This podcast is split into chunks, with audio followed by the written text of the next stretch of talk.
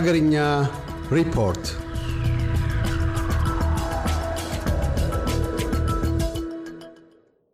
የኢትዮጵያ ሰብአዊ መብቶች ጉባኤ ኢሰመጉ በትግራይ ክልል የተከሰተው ከፍተኛ ረሃብ ከቁጥጥር ውጭ እንዳይወጣ ፌዴራል መንግስትና የትግራይ ጊዜያዊ አስተዳደር በቅንጅት እንዲሰሩ ባወጣው መግለጫ ጠየቀ።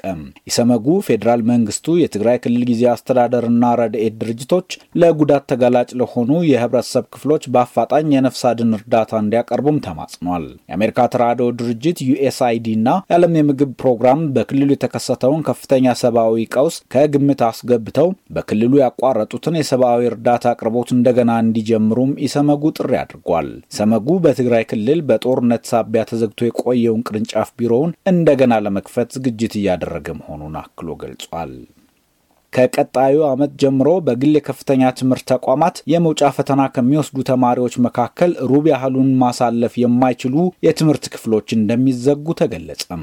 የግል ከፍተኛ ትምህርት ተቋማት የመውጫ ፈተና ከሚወስዱ ተማሪዎቻቸው ቢያንስ 25 በመቶዎቹን ማሳለፍ ካልቻሉ የትምህርት መስኮቻቸው እንዲታጠፉ የሚያስገድድ መመሪያ ተግባራዊ ሊደረግ መሆኑ ሰሞኑን ተገልጿል። የትምህርትና ስልጠና ባለስልጣን ከ2016 ዓ ም ጀምሮ በግል ከፍተኛ ትምህርት ተቋማት ተግባራዊ የሚደረግ አዲስ መመሪያ መዘጋጀቱን ገልጿል። በባለስልጣኑ የከፍተኛ ቴክኒክና ሙያ ትምህርት ክትትልና ቁጥጥር መሪ ስራ አስፈጻሚ አቶ ከፍ ያለው አድነው ለፋና ብሮድካስቲንግ ኮርፖሬት እንደተናገሩት የመማር ማስተማር ስራው ጥራቱ የተጠበቀ እንዲሆን አዲስ መመሪያና መስፈር ተዘጋጅቷል ብለዋል። የሚታዩ ክፍተቶችን በመሙላት የሚጠበቀውን ደረጃና ጥራት ማስጠበቅ ያስችላል የተባለው አዲስ መመሪያና መስፈርትም ከ2016 ዓ ም ጀምሮ ተግባራዊ ይደረጋል ነው ያሉት።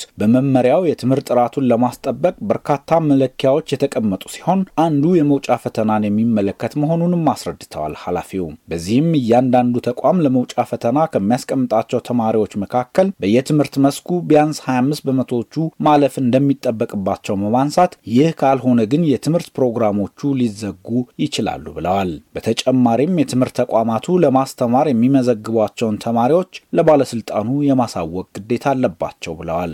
ዘንድሮ በተሰጠው የዩኒቨርሲቲ የመውጫ ፈተና ከግል ከፍተኛ የትምህርት ተቋማት የመውጫ ፈተናውን ከወሰዱ 72000 ተማሪዎች ውስጥ የማለፊያውን ውጤት 50 እና ከዚያ በላይ ያመጡት 12422 ወይም 17.2 በመቶ ብቻ መሆናቸው ይታወቃል። ኢትዮ ቴሌኮም በ2016 በጀት ዓመት 90.5 ቢሊዮን ብር ገቢ ለማግኘት ማቀዱን ገለጸም። ኢትዮ ቴሌኮም የ2016 በጀት ዓመት እቅዱን ለሚዲያዎች ሰሞኑን ይፋ አድርጓል። በዚህም ኩባንያው በ2016 ከያዛቸው እቅዶች መካከል የገቢ መጠኑን 90.5 ቢሊዮን ብር ለማድረስ አንዱ መሆኑን የኩባንያው ዋና ስራ አስፈጻሚ ወይዘሪት ፍሬዮት ታምሩ ገልጸዋል። የገቢ መጠኑ ከ2015 በጀት ዓመት ጋር ሲነጻጸር የ19 በመቶ ብልጫ የሚያስመ ዘግብ ይሆናል። በ2016 በጀት ዓመት ከተያዙ እቅዶች መካከል ሌላው የደንበኞች ብዛት መጨመር መሆኑን የገለጹት ስራ አስፈጻሚዋ ካለፈው በጀት ዓመት የ8.3 በመቶ ጭማሪ በማድረግ 78 ሚሊየን ለማድረስ መታቀዱን ተናግረዋል። ቴሌኮም ስርጸት መጠንንም ወደ 71 በመቶ ከፍ ለማድረግ መታቀዱን ነው ዋና ስራ አስፈጻሚው አክለው የገለጹት። የቴሌብር ደንበኞችን ቁጥር በ28.5 በመቶ በመጨመር ወደ 44.1 ሚሊየን ለማድረስ እየተሰራ መሆኑን የገለጹት ስራ አስፈጻሚዋ ከዚህ በተጨማሪም የሞባይል ኔትወርክ ማስፋፊያ እንደሚደረግ ተናግረዋል።